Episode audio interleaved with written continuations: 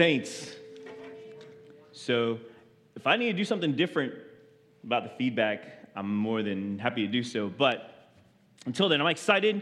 I'm honored uh, to be able to share with you all this morning as we're launching a new, not so new series about Jesus that we've entitled Provocative Words. And before we do that, I want to just jump in and do a little quick promo. For those of you who missed last week, and our very, very cool prayer service. I want you to pick up one of these on your way out, right? This is a prayer calendar, and it begins today, because today is July 1st.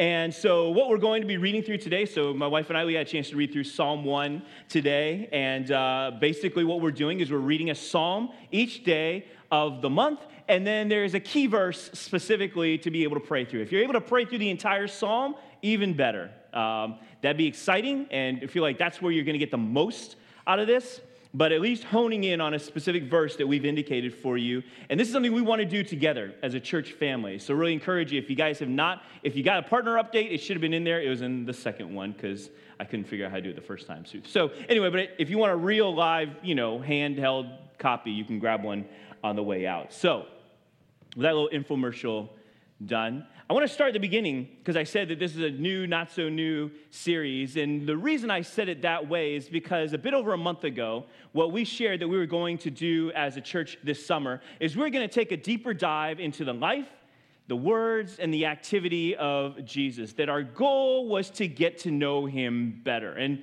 I know that may sound strange to some of you. It's like, well, wait. I mean, isn't every week supposed to be about Jesus in some way, shape, or form? Teaching Jesus in church is not supposed to be some novel idea, and it's not. It just kind of as we were taking a step back and looking at this series, we understood that, man, oftentimes when we're in church and we're talking about Jesus, what we're actually doing is telling you saints, right? Or informing you saints on how Jesus wants us to live, how he wants us to be. And so during this summer, we wanted to go a different route. We wanted to focus more on the knowing than the doing, because that's how relationships work. Relationships, the good relationships anyway, focus more on the knowing of the person than the doing things for them.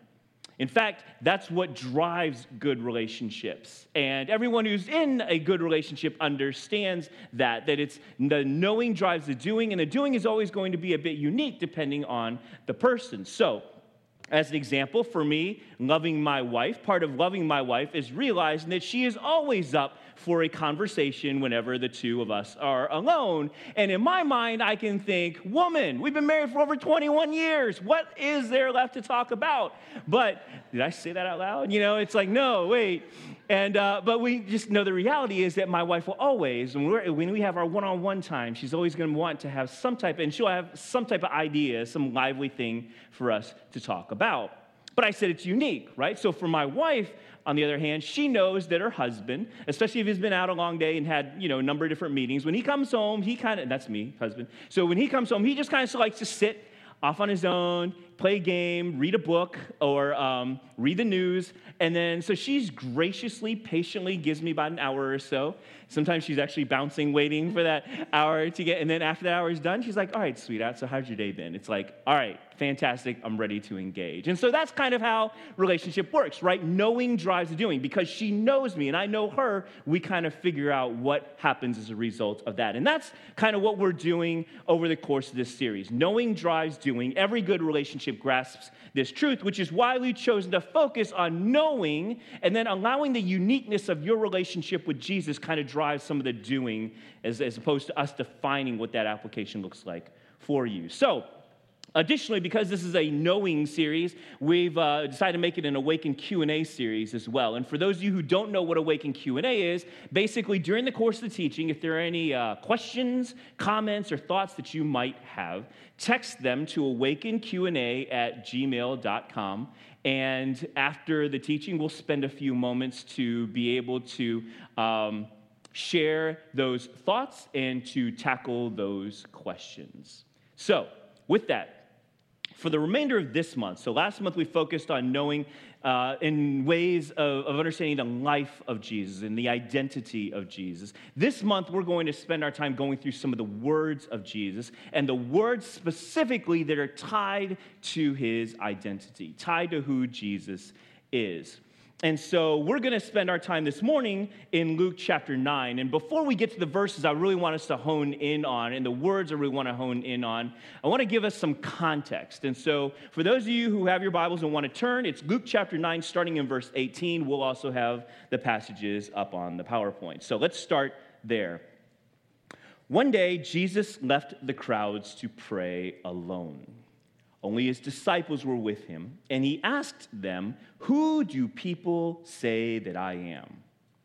Well, they replied, Some say John the Baptist, some say Elijah, and others say you are one of the other ancient prophets risen from the dead.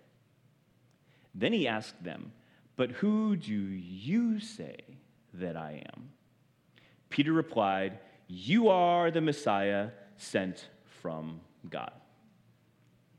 One of the things that Jesus illustrates is when you're working and serving for an extended period of time, you need to take a break. And if anyone here doubts that, look to the example of Jesus. This is not a one time affair. As a matter of fact, frequently, as Jesus is caught up in the work of ministry, he is mindful to take these times and get alone, to get away, sometimes by himself, other times with his closest friends, with his 12 disciples. And that is what is happening in this passage. He's getting some time away from the crowds. He's just fed 5,000 men and all of their families and all the women and children that were there with five loaves of bread and two fish right? Huge, incredible miracle. And then he is, after this, getting some time away with his 12 disciples. And his goal is to spend this time in prayer.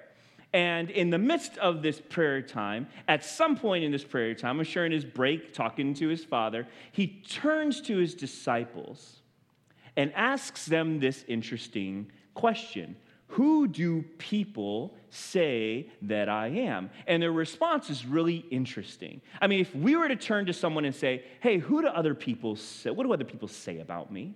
Who do they think I am, right? You get some type of response, well, you're a good guy, you're decent. But listen to what the people say about Jesus. They say that he's John the Baptist, Elijah, or any of the other ancient prophets from the dead. That's a striking response. Because if you notice, one of the things that all of these people have in common is that they're dead.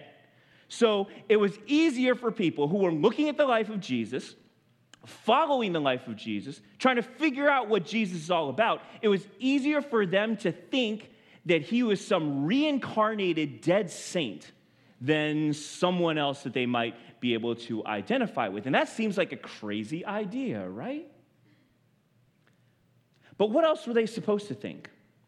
Because Jesus is doing things that no other mortal human being has done before in their sight. He's healed the sick, he's healed the lame, he's healed the lepers. He has fed thousands of people with nothing more than a few fish and loaves of bread.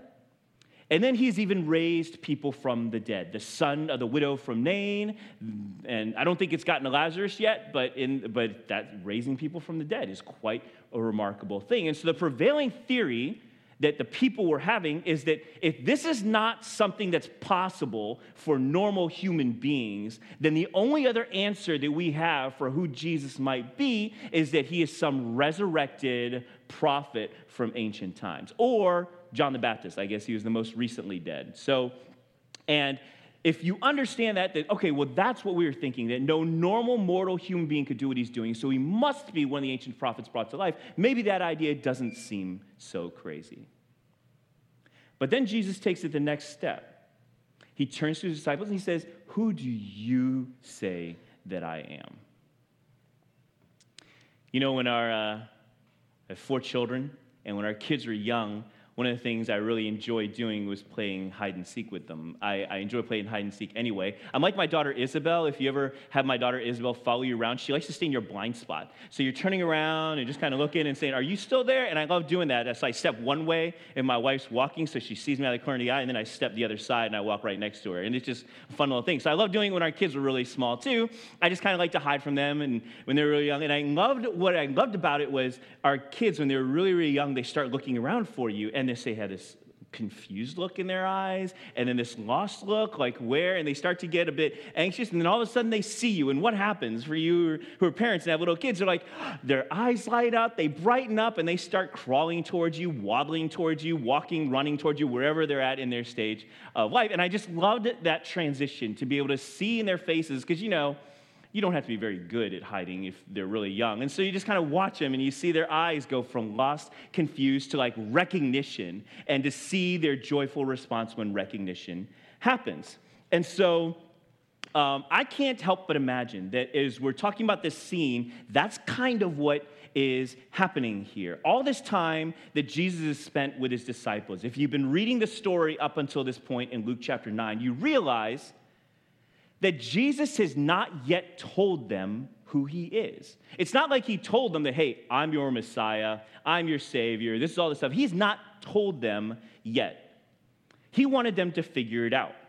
And he wanted them to figure it out based on his life, his words, and his activity. That sound familiar? That's what we're doing here this summer. And so you if you understand that, and if you can understand the whole dad perspective of looking around and having your kid, you can imagine the gratification Jesus felt when he heard Peter say, You are the Messiah sent from God. It's like, Yes, you recognize me. You get it. They know all this time that we spent together has not been in vain. And in the book of Matthew, you can hear the enthusiasm and the excitement in Jesus' response because this is what he says Now I know that you are Peter, and upon this rock I will build my church. And that rock being this rock steady declaration that you have made. And all the powers of hell will not conquer it, and I will give you the keys to the kingdom of heaven. That's how proud Jesus is that Peter has recognized who he is. So, with this in mind, some of you might be wondering well, Jesus is God, right? So, if Jesus is God, didn't he know that Peter knew who he was? And does that mean he knows what Peter is going to say before he even said it? And, and, and maybe.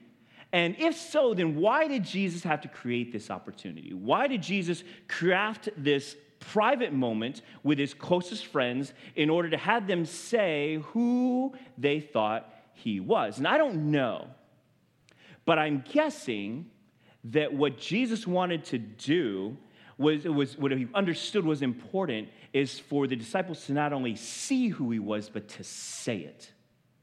Because there's something about things becoming more real when they're said and not just thought.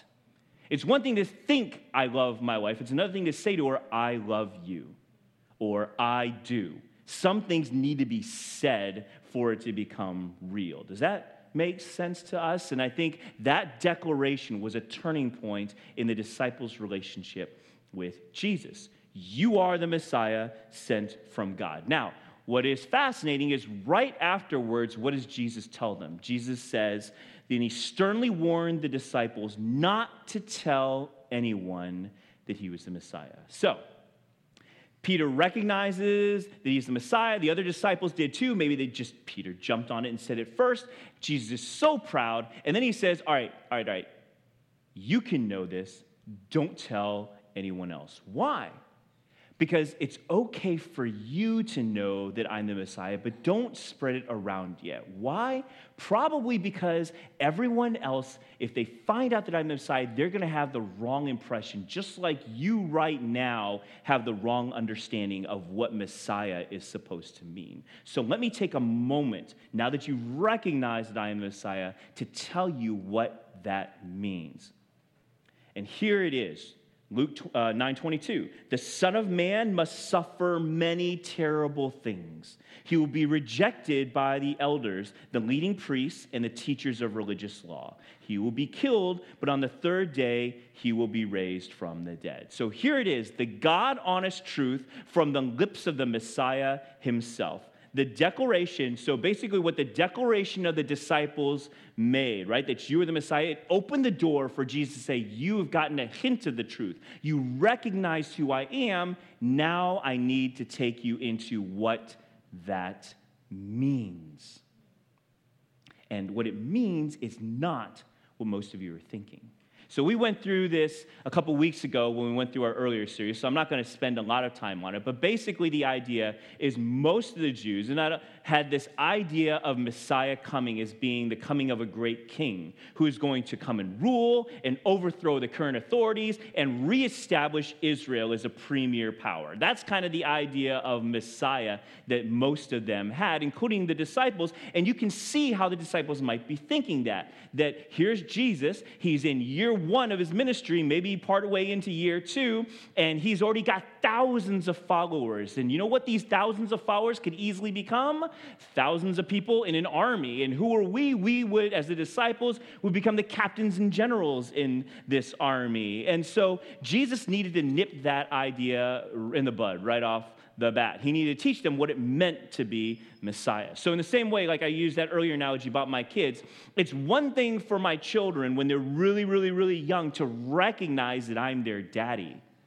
But all of us understand that that recognition isn't where it ends. I now have to teach them what it means to be dad. And when I'm teaching them what it means to be dad, it means I love you, I care for you, I protect you, and yes, I discipline you as well. And these are things that will take our children time to learn. Recognition is just the beginning. And in the same way it was for the disciples, recognizing that Jesus was the Messiah was not enough. Jesus now had to teach them what it means to be Messiah, to let them know who he was, and let that knowing drive what needed to be done next. Is that under, is that, it's really important you catch that, right? It is the knowing, the recognizing who Jesus was, is the key first step and what Jesus is doing is now that you recognize, I need to teach you what it means and what it means for your life right now. And so the very next verse, Jesus is taking that step. And this is what he tells them. And he said to all, If anyone would come after me, let him deny himself, take up his cross daily, and follow me. That's the verse we're going to spend some time on today. But you have to understand the context for these words to have meaning. Now that you know who I am, this is the seminal moment. This is the first command that comes as a result of your knowing. Deny yourself, take up your cross daily, and follow me. These are some of the most difficult and challenging words Jesus has ever spoken to his followers. So in 1889, Menelik II became the emperor of Ethiopia and he reigned for about 24 years until his death. And he was generally considered to be a great emperor. And one of the things that he is remembered for is modernizing the country of Ethiopia, basically from a, a collection of semi independent um, uh, states into a united union. And one of the decisions that he made in an attempt to modernize this country was he wanted, he heard about this more humane way of uh, putting to death hardened criminals. And so he decided part of our modernizing the country was to use this new device that just was introduced in 1890 called the electric chair. And it was actually launched in Auburn, New York, in the United States. Surprise, surprise, we came up with a humane way to kill people. So, anyway, uh, so Menelik decided that I'm going to buy and purchase three electric chairs, and in so doing, be more humane in how we're going to execute hardened criminals. And so once he got the three and unpacked them and opened up, he was quite dismayed to realize that they wouldn't work. And the reason why they wouldn't work is in the late 1890s in the country of Ethiopia, there was no electricity. And without electricity, you can't use an electric chair. So what he did instead, and so not as not to waste the purchase, he actually took one of those chairs, set it on this stage, mounted it, and then used it as his throne. That's an interesting decision, right? In other words, what Menelik chose to do was use an instrument of death to represent his kingdom, his power, and his authority. As crazy as that sounds, I want you to know this is what Jesus has done. He has chosen to use an instrument of death to represent his kingdom, his power, and his authority. When Jesus told his disciples, here in this guy, deny yourself, take up your cross, and follow me. Guys, if you read the story and you understand what is happening, you understand Jesus has not talked about the cross yet. He has not gone to the cross. You know, he's not dead, right? He has not been crucified yet, so they don't have that as a frame of reference. We do because we know the whole story. At the, t- at the moment when Jesus is telling them, take up your cross, it's kind of like telling them in our modern day context, you know what? Here's what I want you to do I want you to pick up a little electric chair and follow me. Or I want you to pick up this vial of deadly poison and come follow me. That's how much sense it would have made to them. Because Jesus has not yet gone to the cross. They don't have that image in their head. Jesus has not talked about being crucified yet. That doesn't happen until Matthew 20 on their way into Jerusalem for the final time. In other words, he has said nothing about the cross. The only frame of reference they have for what a cross means is it's an instrument of death. And so when Jesus says, deny yourself, take up your cross, and follow me, that did not make a lot of sense to the disciples. But Jesus used this shocking imagery to, uh, to um, reinterpret, to turn around how they were imagining the Messiah to be. And instead of having the Messiah being about the idea of a throne and a crown and a great army, instead it was going to be about suffering, it's going to be about sacrifice, and it's going to be about dying to yourself. That's what Jesus is the first time that he's giving them this imagery of the cross. And then he continues, verse 24 For whoever would save his life will lose it, but whoever loses his life for my sake will save it. For what does it profit a man if he gains the whole world and loses or forfeits himself? For whoever is ashamed of me and my words, of him will the Son of Man be ashamed when he comes in glory and the glory of the Father and of the holy angels. But I tell you truly, there's some standing here who will not taste death until they see the kingdom of God. What is Jesus telling them? If you want to save your life, if that is the priority of your life, you're going to lose it. If you strive to gain the world, the price you pay is you're going to lose yourself. If you're ashamed of me, God's going to be ashamed of you as well. That's what the kingdom of God will be like. The world teaches us. The world teaches us the way to happiness, the way to satisfaction, the way to fulfillment is through self gratification. That's the words. In other words, we will find happiness when we get what we want. The more often we get what we want, the more happy we will be, is the idea. Now, most of us intellectually know, well, that, that's not really true because, you know, there's never enough is, is going to be the idea. And so, but that's not, it doesn't change the way we live. Even though most of us realize maybe that's not true, but the way we live is still that way. We live in pursuit of things that will make us happy. And what Jesus taught is a completely different idea. What Jesus is teaching here is if you want to have a satisfying, fulfilling life, it's not the road to get there is not going to be through self gratification, but through self denial. Deny yourself. Self denial is the key to living life in the fullest. You have to die if you want to live. You must surrender in order to experience victory. You have to sacrifice in order to gain. No one taught these ideas as a way of living by faith until Jesus. And the reason for this, and what's fascinating about this, is that in making this declaration, deny yourself, take up your cross, and follow me, he's basically saying, if you want to continue this, so now that you know I'm Messiah, if you want to continue this relationship with me, right? If you want to follow me, if you want to continue this relationship with me, this is what you must do deny yourself. And what he's saying in doing that is he is speaking to this truth that is embedded in our humanity, but most people don't recognize. In other words, Jesus, in making this declaration that self denial is the way to fulfillment, he's saying that that truth doesn't sound like it makes sense, but I'm telling you, I've written it into the DNA of who you are as people, and it absolutely is the path. A life of fulfillment comes not by self gratification, but by denying yourself, taking up your cross, and following Jesus. And what's even more interesting is the world, modern psychology and modern science, is actually just now catching up to what Jesus knew and taught way back then. So I want to share two experiments with you, and I'll try and do it quick. And so I want to share two experiments with you. The first one was conducted by Roy Baumeister. He was a psychologist at um, Florida State University. And.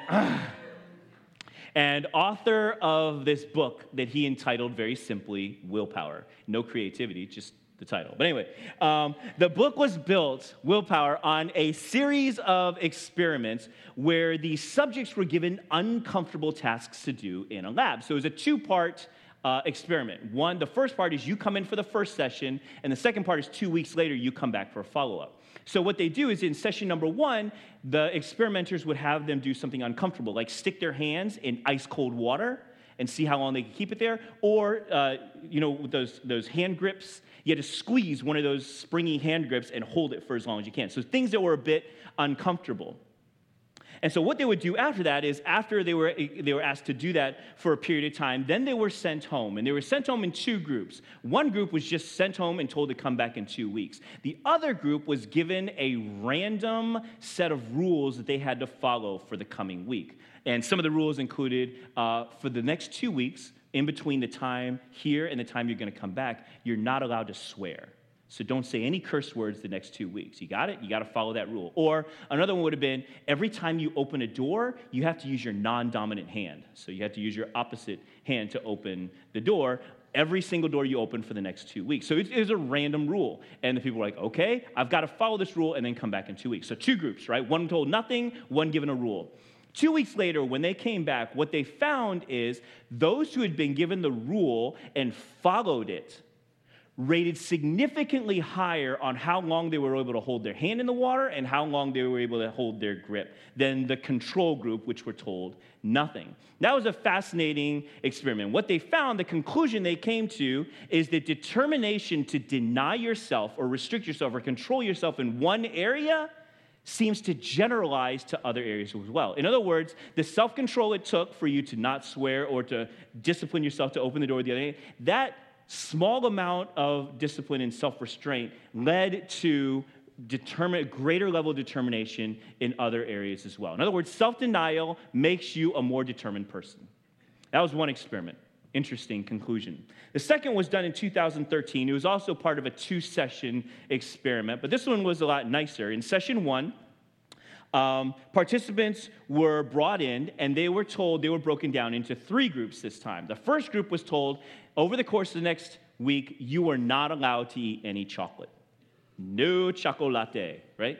The second group was told nothing, they were just told, come back next week. And the third group was given two pounds of chocolate, and they were told, I want you to take this with you. I want you to eat as much chocolate as you can comfortably eat over the course of the next week, and then come on back. So those are the three groups. I know which one most of us wanted to be in, but was, those are the three groups. A week later, when they came in, what the second part of the experiment was, was each person was given a bit of chocolate and then afterwards asked to rate their satisfaction, their happiness, their fulfillment, their savoriness. And so that is what happened during the course of that experiment. So what they found is that the group that was not allowed to eat chocolate over the course of the week reported a much more positive response than the other two groups. In other words, if the ones who were not allowed to eat chocolate, when they came and ate that little bit, they rated it very highly. Like, oh my gosh, this is an incredible experience. This is, as my wife would say, this is the best chocolate I've ever had in my life, you know, and this is amazing. And then the control group was average. And of course, the group that experienced the least amount of satisfaction was the group that had chocolate all week long. And what that experiment interestingly and this is not counterintuitive, this probably isn't a huge surprise to any of you, but we probably don't extrapolate it to the conclusion they do. And the conclusion they made, which is fascinating, is self denial helps people savor more. What we cannot have in the moment leads to greater happiness and greater appreciation later. This is the truth that Jesus is talking about and speaking to. And we know this because we've experienced times when we've had to deny ourselves something, like we've been away and haven't seen our significant other or seen someone we love or seen our kids for an extended period of time. And then when we see them, we're overjoyed, as opposed to if we've been with them every single day and then we see them, it's no big deal. You understand what I'm saying? Self denial leads to greater gratification. It's a weird fascinating truth embedded in our DNA and who we are as humanity, but it's not the way the world teaches that we'll be happy. The world teaches just keep eating chocolate as much as you want, then you're going to be happy. And Jesus says, no. There's value in sacrifice, there's value in suffering, there's value in discipline, there's value in denial. And these are the things, ironically, which will bring you to the point of appreciating and experiencing the fullness of life more than the alternative. I've gone a bit long today, so uh, if you have any questions or comments about this morning teachings, go ahead and actually I'm not super long, so go ahead and type them into awakenqa at gmail.com. And as you do, I'm going to wrap up. Right? Know first and then do. That's been our premise this entire summer. Know first and then do. So for us, it's like this idea of knowing Jesus. Our experience with God is all going to be somewhat unique. We all have different stories, we all have different ways God has worked in our lives, and the way we worship, the way we connect with God, isn't necessarily going to look the same way as everyone else. And that's okay but your relationship with God comes from the knowing. And sometimes we mix the two up and we just put these action steps together and we just say, well, this is supposed to be what it looks like to have a great relationship with God. It means we read the Bible for an hour a day. and it's the same formula for everyone. And just saying, that's not necessarily the case. There are disciplines that are important to put in place, but our relationship's going to be, and knowing drives the doing. So last night when I was going through this dry run, my daughter Isabel was listening in and she had an interesting observation. I just want to say it is kind of weird to have Isabel and, and Danielle and Talia, they kind of actually want to hear my dry runs, which is really weird because I tell them, you're going to have to hear it again on Sunday, you know? And they're like, yeah, well, you know. So anyway, Isabel was listening in on the dry run last night. She had this interesting observation. Um, and what she observed was that, you know what's strange? And I don't remember what led into that conversation, but she's like, it was something tied to what we were talking about. And she's like, Dad, I know that's true. You know what's really strange? Whenever I go to see the families of my friends, the kids are just like their parents even when they tell me they don't want to be or that they're not or they deny it but they're just like their parents. They do the same things they have little things and i'm like that is so true. You know that the more time you spend in intimate relationship the more alike you become and that's where we're going in all this. The more you know jesus the more intimate your relationship is naturally the more you're going to look like him. And so what jesus has done and what he's sharing in the story and why he's given this command you again I don't want you to miss the context of this. The disciples have recognized who Jesus is. He is the Messiah. And then Jesus tells them, but recognition is not enough because what you think of Messiah is not who I really am. So I'm going to show you who I really am. I'm the Messiah that's coming to serve, to suffer, and even to someday die for you. That's what it means to be Messiah. And I'm going to keep teaching this to you until you get it. And then he says, now that that is the case, now that you know and I've blown away your presupposition, your previous idea, you must choose. Will you continue this relationship? What, the way he asks it is if you want to follow me, right? Basically, if you want to continue this relationship, this is what needs to happen deny yourself, take up your cross, and follow me. That's how your life is going to have to look if you want this relationship to continue. And praise God, none of the 12 turned their backs. They wanted to continue the relationship. And that is where we are as well. It was a heavy truth, but the disciples responded. None of them turned away. And I think for us, we have to understand that same reality exists for us. We can't say that we want this deep, intimate relationship with God. We want to know Him and then live a completely different way. It just doesn't work that way. I prayed this, but I'll share it again. The great A.W. Tozer once shared his thoughts on how people who have been crucified with Christ have three distinct marks. Number one, they're facing only one direction. Don't get distracted, don't get divided. There's, not, there's one road if you want to be in relationship with Jesus. Second, they can never turn back. I'll say they've made the decision we will never turn back. And third, they no longer have plans of their own. Everything we have, everything we want to do, our desires even have been sacrificed and said, Jesus, what you want, I want to. Amazing, isn't it? The central truth of the Messiah in our Christian lives is that dying to ourselves will be the very key to getting everything we could ever want and everything that we could ever hope for. Those are some provocative words. All right, let's go from there. And if you guys have any questions or thoughts, we will tackle that. All right. I understand that self denial is key in following Jesus. Awesome. I do ask.